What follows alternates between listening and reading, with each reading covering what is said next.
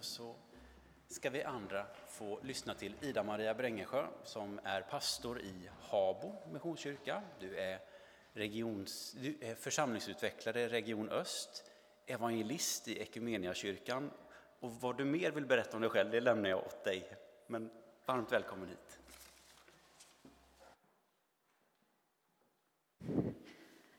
Jag tänker att, oj, nu var vi med. Jag tänker att vi eh, börjar, att du som eh, kan och orkar gärna får ställa dig upp.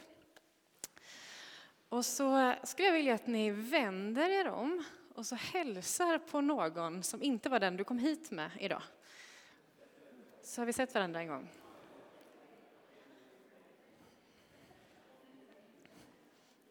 Lite svårt när man stod här framme. Precis, vi kan hälsa på varandra. Gott. När ni har fått gjort det och alla har fått hälsa på någon i alla fall så är ni välkomna att sätta er ner igen.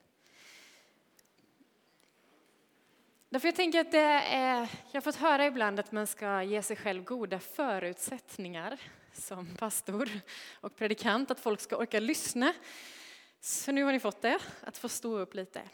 Men jag tänker också att det är någonting med att faktiskt ha fått hälsa på varandra, att ha fått se varandra i ögonen, att eh, fått bli välkomnad av någon. Och nu kanske det är flera som är, vi har gått hit hela våra liv och vi känner varandra utan och innan. Och så finns det de som är här för absolut första gången. Och jag tänker att oavsett, liksom, att få känna att hit, här har jag blivit välkomnad och sedd av någon som såg mig. Liksom. Det är viktigt. Jag vet eh, Gunnel Noreliusson som jag har jobbat med under några år, hon brukar säga det att de viktigaste personerna i en gudstjänst, det är inte Anton som pastor. Och det är inte jag här framme som förkunnar. och det är inte heller musikerna utan det är de som står i dörren och hälsar välkommen. Som säger vad kul att du är här. Välkommen hit. Så vad roligt att du är här. Välkommen och vad kul att jag får vara här. Tycker jag. Kanske inte ni tycker, men det tycker jag. Eh, Anton gav en liten introduktion till vem jag är och jag tänker att vill ni veta mer så får ni väl fråga efteråt. Den här texten som Anton läser, det är en text som jag har levt med under det senaste året. Jag har predikat över den vid några tillfällen så det kan hända att du har hört mig predika om den förut. Texten är de här männen bär sin vän fram till Jesus. Det är egentligen det det handlar om. Även om utgångspunkten är att Jesus är på en plats och det samlas så mycket folk runt omkring att till och med platsen utanför inte räcker till längre. Det är ju drömmen. Tänk om vi hade haft det så. Liksom. När vi möts till gudstjänst så är det så smockfullt så inte ens platsen utanför hade räckt till. Det är nästan så i och för sig på parkeringen här ute att man inte riktigt vet vart man ska få plats. Men det kanske har mer att göra med en trång parkering än att det är fullsatt. Men den här texten, jag har burit den och levt med den. Därför att den är fantastisk på så många sätt. Dels själva undret som sker. Jag tänker det är därför man ofta hör talas om den i söndagsskolan till exempel. Det där res dig upp, ta din bädd och gå. Det Jesus gör innan han möter den här lame mannen.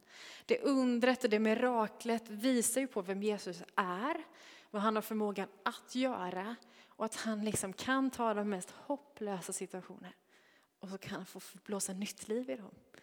Han kan rent konkret få liksom de söndriga benen att börja fungera igen.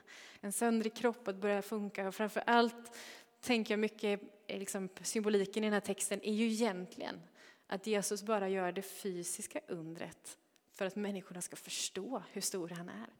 Egentligen är ju det stora undret det första han säger, mitt barn, dina synder är förlåtna. Jag tänker att det är den guden vi har. Det är den guden vi får komma till en sån här söndag förmiddag. Han som faktiskt vill få blåsa nytt liv i våra liv. Som vill få upprätta det trasiga och som vill få liksom läka det som kanske har gått sönder i ditt och mitt liv. Och det är den fantastiska liksom, konklusionen av den här berättelsen. Men idag skulle jag vilja få fokusera på några andra bitar. Och det första jag skulle vilja, liksom, varför jag älskar den här texten, det är ju de här vännerna som är med i den här berättelsen. Det står ingenting om vilka de är egentligen. Men om man kom, kollar liksom kronologiskt i Markus evangeliet så är det här andra kapitlet. Jesus har precis börjat sin gärning. Så antagligen, tänker jag, är de här männen några som kanske inte har jättemycket kunskap om vem Jesus är. De har hört talas om honom, uppenbarligen. De kanske någon gång har stött på honom, eller så har de bara hört andra som har pratat om honom. Men har ni hört om den där Jesus? Han som verkar ha makt i orden när han talar. Han som det pratas om att han kan bota de friska. Har ni hört talas om honom? Och någonting i de här vännerna gör ju att de blir så nyfikna på Jesus och har fått höra någonting om honom som gör att det har tänts ett hopp i dem. Ett hopp om att här finns det någon som kan förändra livssituationen för människor. Och med det hoppet, det är det ena de har, de har ett hopp på Jesus, är att här finns det någonting större. Någonting som är så mycket bättre än oss själva. Och ihop med det så har de en vän. En vän som är lam, som kanske har varit det sedan födseln, det vet vi inte. Och som har den här situationen just nu att han inte kan gå. Och så är det de här människorna som jag tänker har sån nöd och sån kärlek till sin vän. Att de inser att den här mannen, vi kan inte hjälpa honom, vi kan inte göra honom frisk. Vi kanske har prövat liksom på diverse olika sätt, men vi kan inte göra det här. Men vi har hört att det finns någon som kan. Och det är värt att pröva det. Så med det liksom blicken fäst på Jesus, med ett hopp om att här finns det någonting större, så tar de här, liksom, samlar ihop varandra, de här fyra vännerna, går tillsammans liksom och säger, ska vi inte ta och hjälpa den här killen fram? Och så lägger de honom på den här båren och så börjar de bära sin vän. Och jag tycker det är, det är som att det liksom bara snubblar över det i början, att här kommer de bärandes på en vän. Liksom. Men det är en jättelång process bakom det. Hela liksom projektet de drar igång där, att bröta ihop de här båren, att liksom bära honom. Och ingen aning om hur långt de har burit den här mannen heller. De kanske har gått i flera kilometer med honom. För att de har blicken fäst på att vi måste komma till Jesus. Den här vännen vi har måste få hitta Jesus. Och så bär de och så konkar de och jag vet inte om du någon gång har burit någon på en bår någon gång. Några nickar. Det är en sån här klassisk grej man fick göra på scoutspårningar när jag växte upp. Att man fick testa att göra en bår av två, en filt och två slanor och så skulle man turas om att bära varandra. Alltså det är tungt. Och speciellt tänker jag om det, det var ju barn vi bar liksom då. Tänk en man. Jag vet inte om ni dessutom har burit någon som själv inte är så benägen att hjälpa till. Jag vet ett barn som inte vill liksom, eller som inte kan bli buren är ju supertung. Och så är det en fullvuxen man. Alltså det är tungt, det är svettigt, det är ett ganska rejält jobb de gör där när de bär den här mannen. Men det är som att det finns någonting i deras hjärta som är den här vännen behöver mer än vad vi kan ge honom. Och vi är beredda att bära honom fram. Jag tänker att det är grunden till det som vi skriver om i den här boken, om hjärtats längtan. En längtan är att det finns ett hopp i Jesus. Och kan vi hjälpa människor fram dit så får det kosta vad det kosta vill. Det är ju lite det de här vännerna bär på. Det får bli lite svettigt och det får vara lite tungt, men visst hjälps åt, vi ska hitta dem fram. Och jag tänker att var och en av oss sitter här idag därför att någon har burit dig fram en gång till Jesus. Kanske sitter du här rent konkret idag i den här gudstjänsten därför att någon bar dig hit. Jag tänker på Sixten till exempel, han kanske inte själv frivilligt hade pallat sig till kyrkan en söndag förmiddag, men han hänger på liksom för att någon bär honom hit. Eller så är du här därför att du brukar gå hit, men en gång i ditt liv bar människor dig fram till Jesus. Människor som visade på någonting större, som med sina liv och det de var visade på det de trodde på. Jag är uppvuxen i en liten by ganska nära där Anton kommer ifrån. I Burhult heter den lilla byn och i närheten finns det en kyrka som heter Guntorps missionskyrka. Då var de nio medlemmar när jag hittade in där. Hundra personer ungefär i barn och ungdomsverksamheten i det som heter SMU. Det är en ganska speciell situation och lite annorlunda mot hur det ser ut i de flesta församlingar. Men där fanns Eva och Staffan. Och det var de människorna som bar mig till Jesus. Som med sina liv, som mina scoutledare, så småningom även som mina tonårsledare och konfirmationsledare, eftersom de var ju bara nio stycken, de där människorna. Så man hade ju samma människor hela vägen. Men som liksom med sitt liv och det de var visade på, det här är vad vi har hittat i våra liv. Vi har hittat en tro som bär. Vi har hittat någonting som är större än oss själva och vi vill få ge den till dem vi möter. Och jag som inte är uppvuxen i kyrkan och som inte kommer från en kristet hem, för mig så var det de som egentligen bar mig på den där båren, mer eller mindre, i min vilsna tonårstid fram till Jesus. Och jag tänker bara, det är en sån ingång i den här texten, att vilka är det som har burit dig fram? Vilka är de människorna som med sina liv fick visa på att det här är viktigt. Här har vi hittat någonting och vi vill gå med dig dit. För jag tror att alla här inne, kanske uteslutande, är här därför att människor i vårt liv har varit beredda att göra uppoffringar för oss. Och visat oss på någonting. Och jag är så tacksam för de människorna i mitt liv som har varit beredda att göra det. Jag tänker att det är anledningen till att jag är pastor idag, det är anledningen till att jag står här överhuvudtaget. Därför att jag älskar församling och jag älskar Jesus. Och det har att göra med människor som har visat på det längs vägen. Men så sker det ju någonting i den här texten. Man skulle kunna stanna här, därför att det är ju liksom det fantastiska i hur kan vi få med bära människor till Jesus. Det är det som evangelisation handlar om ytterst. Inte att vi ska presentera Jesus bara och att vi ska liksom göra ett under i deras liv, men att vi får visa på Jesus. Vi får bära människor fram till Jesus och sen är det han som gör ett under. Det är också fantastiskt. Men så sker det ju någonting i den här texten Därför att när de kommer konkandes och bärandes på den här mannen så blir det sånt antiklimax i texten. De har liksom, du vet, gett allt. De har investerat i någonting, de har gått ihop, de har stått samman, de har burit och de har svettats och så kommer de till dörren. Och vad händer då?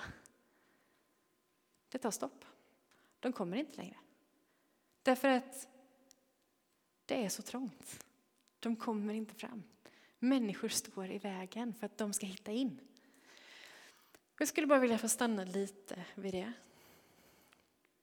Därför det är så fascinerande i den här berättelsen att det är just det som händer. Det handlar inte om att någon har byggt upp en stor mur så att de inte hittar fram till Jesus. Det handlar inte om att Jesus har gått och gömt sig så att de inte hittar honom. Utan det handlar om att människor står i vägen. Och när jag upptäckte detta första gången jag läste den så gjorde det här någonting med mig i den här texten. Därför att insikten är ju också att det är inga ovilliga människor som står där. Det är det ju i andra lägen när folk försöker komma fram till Jesus. I texten när det berättas om hur de bär fram barn till Jesus, då är det ju lärjungarna liksom som bara, nej men du vet, motar bort dem i dörren. Men här är det ju inga människor som faktiskt står i dörren och aktivt motar bort de här personerna. Utan det är människor som bara är där därför att de vill se Jesus också. Människor som längtar efter någonting. Människor som har talas om att Jesus är här och vi måste få komma fram. Och så har de samlats den här dagen och så är de så fokuserade på Jesus så att de missar det som händer bakom ryggen på dem. Som missar att just nu pågår det någonting här. Här kommer de här bärandes på en som verkligen är i nöd. Och så missar de att det sker där. När jag läste detta och liksom upptäckte den här grejen, det kanske ni har upptäckt för länge sedan, men för mig blev det en sån här ögonöppnare för att man har fokuserat så mycket på den där mannen som blev hel. Att jag missade vad är anledningen till att de inte ens kom fram? Ja, men det var ju människorna som stod i vägen. När jag upptäckte detta så samma vecka så hade jag ett samtal med en vän till mig som eh, han är uppvuxen i kyrkan och har varit med en gång i tiden, liksom, men eh, idag är han inte längre i kyrkan och har inte längre en bekännande tro. Eh, men hans familj är med, hans fru är med, hans barn är med. Men han är själv inte längre aktiv. Och vi har pratat ganska mycket och jag skulle säga att han, han söker väl en tro liksom fortfarande. Men brottas mycket med det där som många svenskar idag gör. Varför behöver jag Gud? Vad, vad gör det för skillnad för mitt liv? Vad kan jag tro på och inte? Och så säger han så här till mig. När jag liksom lite grann pressade honom så där, men vet nu är du bara fånig, varför är du bara inte med liksom? Så säger han så här, Ida vet du vad? Den dagen som församlingen visar att alla är välkomna och även jag med mitt tvivel och mina åsikter och värderingar. Då kanske jag är beredd att förstå vad det här handlar om och vara med. Och för mig gjorde det någonting när jag hörde den där diskussionen från honom därför att det visade för mig någonstans hur tätt sammankopplat församling och evangelisation är. Att det är en sak för mig att vilja berätta för alla människor om Jesus. Men vi är också kallade att vara församling. Och vi är också kallade att med våra liv visa församling. Och kan det ibland vara så att vi med den gemenskap vi har, som vi älskar och som vi är stolta över och där vi känner oss hemma, omedvetet stänger människor ute. Som inte är en del av det här. Det har varit en brottning för mig och jättemycket under pandemin. Därför att det blir så tydligt då, vad är vår gemenskap och vad är den inte? Vad är det vi saknar och vad är det vi längtar till? Vad är det människor inte hittar till? Jag möter det här, inte bara i min egen församling utan i andra, men också i Habo. Liksom. Hur, vad är det som gör att vi är så stolta över den församling som vi tillhör? Och jag älskar min församling. Men uppenbarligen förstår ju inte resten av ABO hur fantastisk den här församlingen är. Så någonstans har vi misslyckats i kommunikationen. Liksom. Och jag tänker, kan det vara så att det finns liksom saker och ting i vår gemenskap som omedvetet gör att människor inte känner sig välkomna?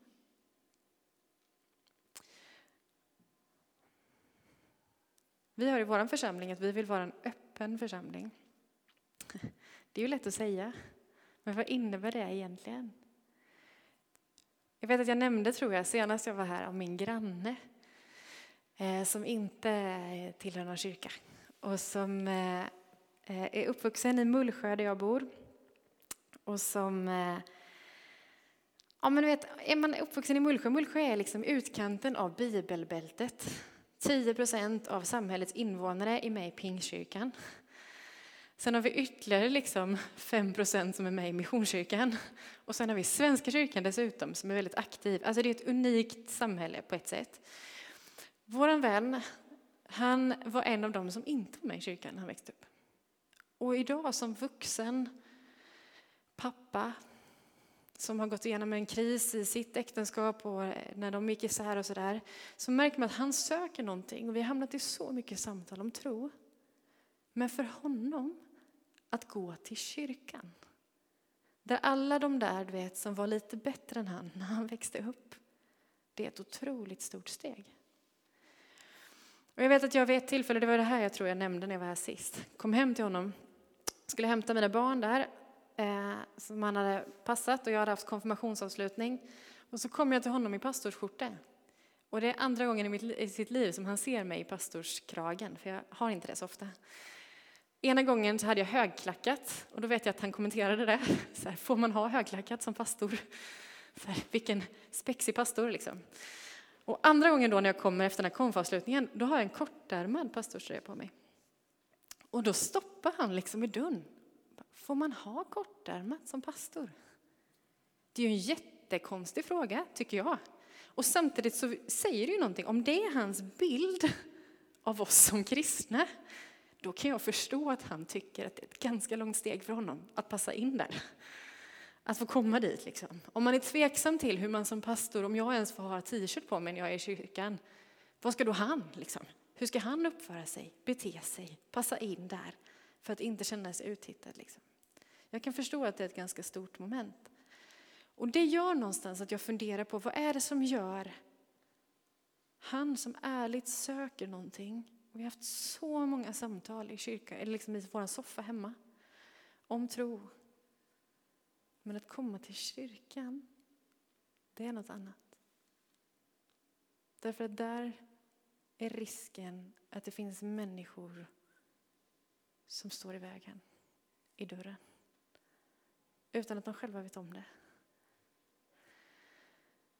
Som i sin längtan och sin liksom iver att bara vet, älska sin församling och älska Jesus och göra så som vi alltid har gjort och de där formerna som jag trivs med missar att det finns andra som inte får plats här.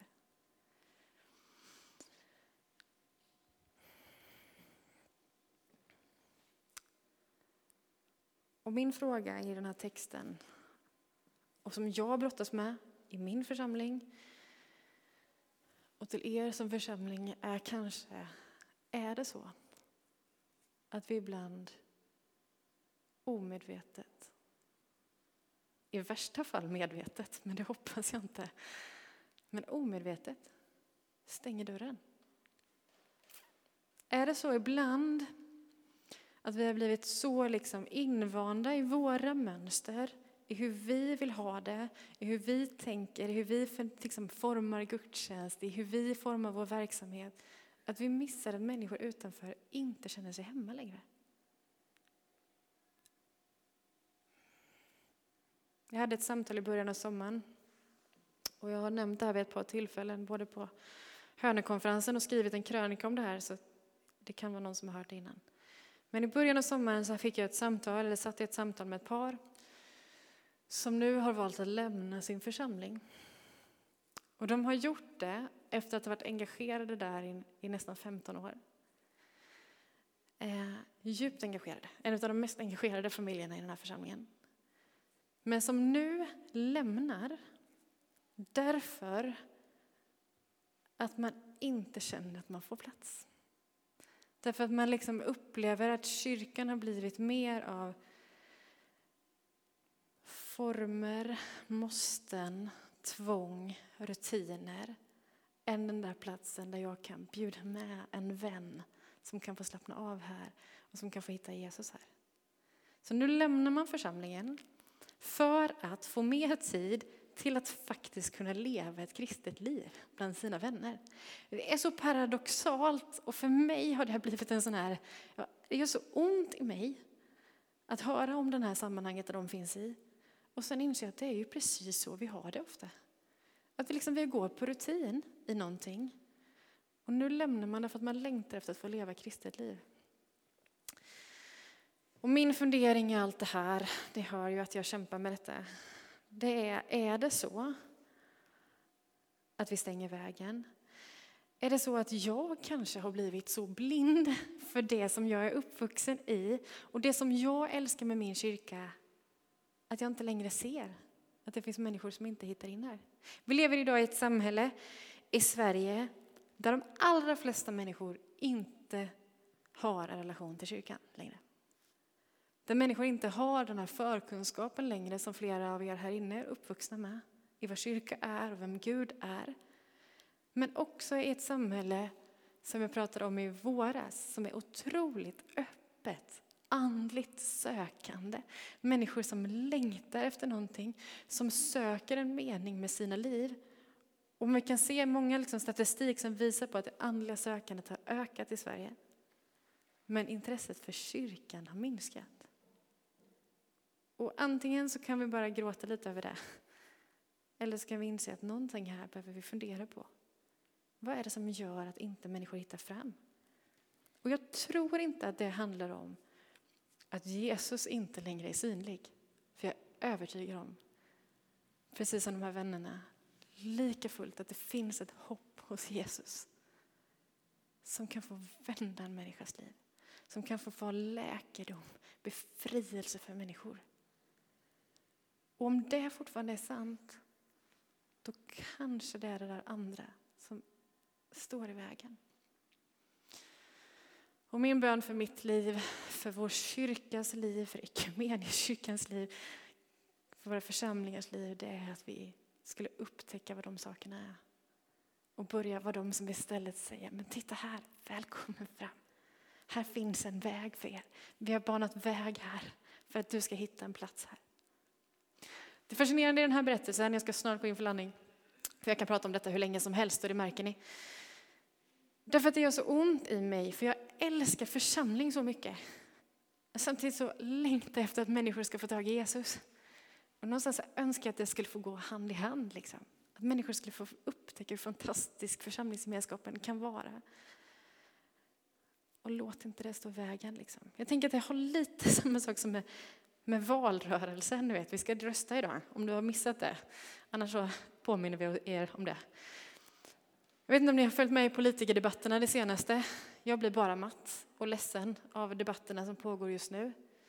Därför att jag tycker att det är mer smutskastning än vad det är liksom visioner och politik. Det är min personliga åsikt. Men då tänker jag också att det säger någonting. Därför att det handlar inte bara om vad de står för och vad det är de säger, utan det handlar också om, visar de på det här? Menar de det de säger i sin politik? Och på samma sätt är det med oss kyrka. Det är en sak vad vi säger och presenterar, det är en helt annan sak vad vi visar.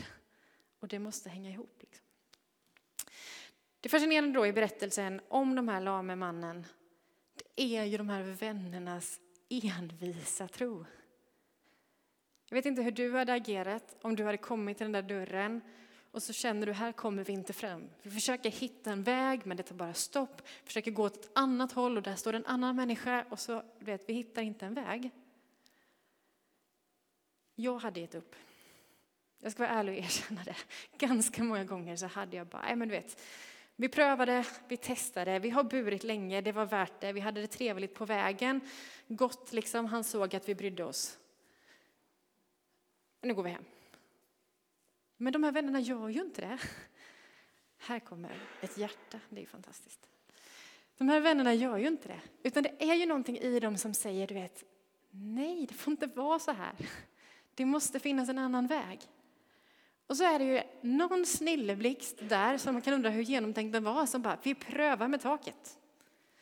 Det är en sån idiotisk idé. Och samtidigt så är den så briljant. Och ganska komplicerad, för jag vet inte, jag, jag går ju liksom igång på hur det här såg ut. På något vis har de ju kommit upp på taket.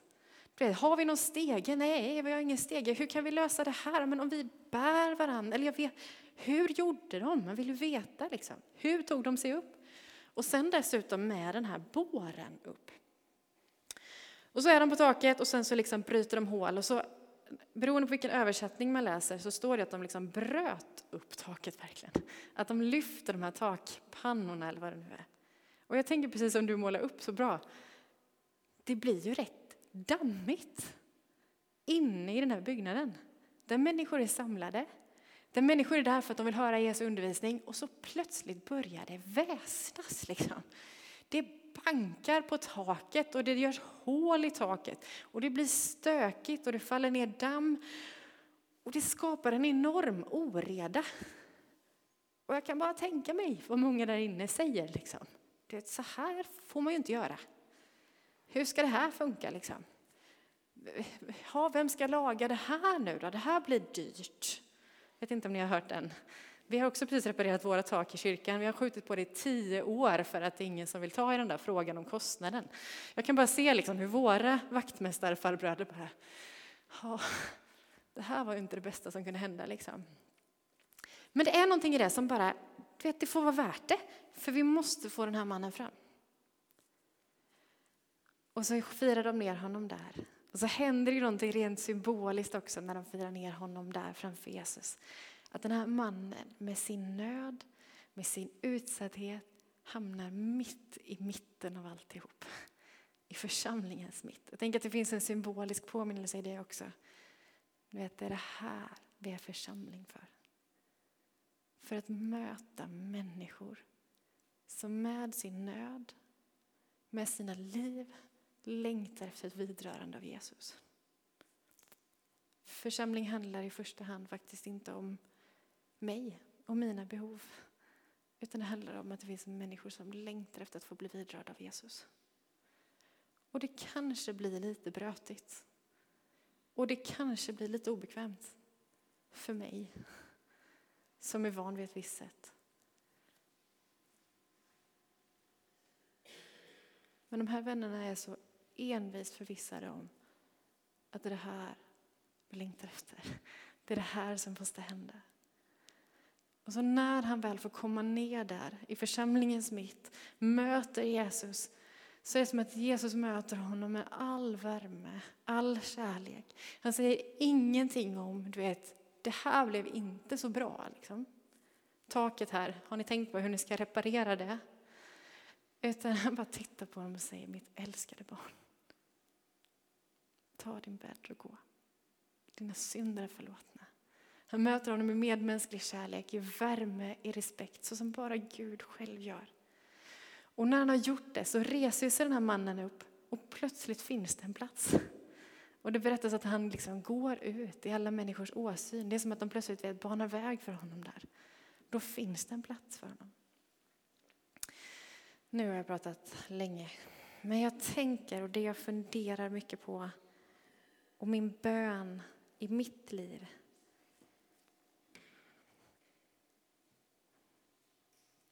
det är att jag skulle få bli som en av de där männen med båren. Som får bära en annan människa fram. Att vi skulle få syn på vart nöden i samhället finns. Att vi skulle få se våra grannar, våra vänner, som min granne som har en hel del fördomar om kyrkan. Men att jag skulle få vara den som säger, vet du vad? Jag går med dig. Jag vandrar med dig. Jag bär dig, om det så är möjligt. Liksom.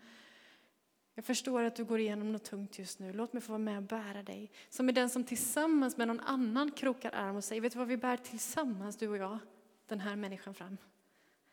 Det är också så vackert att de inte går själva utan de gör ju det ihop. Att vi krokar arm med varandra som församling och säger vi är beredda att bära människor fram. Min bön för mitt liv är att jag skulle få bli en sån. Det är min hjärtats längtan.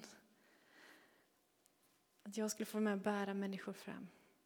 Och inte vara den som bara av ren slentrian är den som råkar stå i dörren och stå i vägen.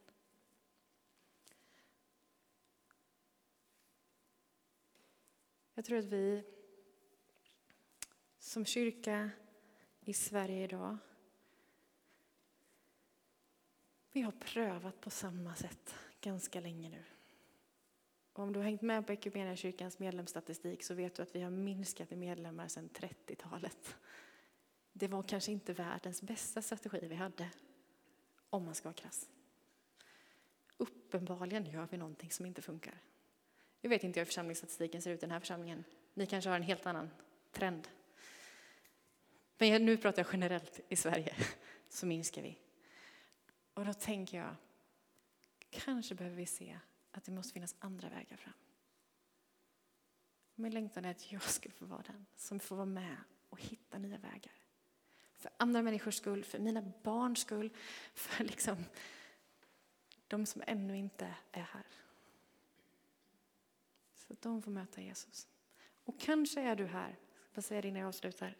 Kanske är du här just nu som behöver få bli buren. Då är det också okej. Okay. Då vill vi få vara med och bära dig. För det är också att vara församling. Att i perioder få bära någon annan. Att i perioder få vara den som blir buren av någon annan. Och då skulle jag vilja säga att det finns en kärlek från Gud som vill möta dig den här dagen. Och om vi får vara med och bära dig fram där, så gör vi det. I förbön och i sång och allt vad det handlar om. Men är du där att du klarar av att bära en annan människa, då är det min bön. Att låta oss kroka arm för att se vilka människor som just nu längtar och behöver ett vidrörande i sina liv. Nu ber vi. Jesus, nu är vi här den här förmiddagen inför dig. Och du ser våra liv. Du ser det vi bär på. Du ser de människorna vi är. Du ser de av oss här inne som kanske just nu bara känner att jag orkar inte ta ett enda steg till. Jag vill bara att någon annan ska bära mig, Herre. Jesus, då ber jag, du skulle just nu med din närvaro få omsluta den personen Få möta den så som du gjorde med den här lame mannen och säga mitt älskade barn, res dig upp. För jag går med dig. Jag bär dig. Jag är vid din sida. Tack Herre för att vi får komma till dig i precis den vissheten om att vi inte måste klara allt själva. Vi måste inte gå i egen kraft, utan vi kan få gå i din kraft. Med din styrka, med din barmhärtighet, med din frid. Herre, tack för att din famn alltid är öppen. Att det är ingen du avvisar i dörren, utan du står med en öppen famn. Men här så ber jag också för mig, för oss, de av oss som kallar sig kristna och som kanske liksom är trygga i det vi står för och som kanske är de som just nu skulle orka bära någon annan. Hjälp oss att göra det. Hjälp oss att få se din blick på människor idag. Hjälp oss att få se det samhälle vi finns i. Herre, du ser Skövde som den här församlingen står i. Du ser all den nöden, all den utsattheten, all den ensamheten och rotlösheten som finns bland människor här i det här närområdet. Låt oss få se det. Låt oss få se vilka människor vi kan få med och bära fram till dig. Men hjälp oss också att få syn på vilka saker som kanske står i vägen och öppna en väg. Tack för din församling. Tack för att vi får vara en gemenskap med dig, tillsammans med dig. Men också där människor får plats. Så här nu är vi inför dig. Med allt det som är våra tankar och våra liv. Och det vi behöver. Rör vid våra hjärtan. Låt oss se dig, Herre. Amen.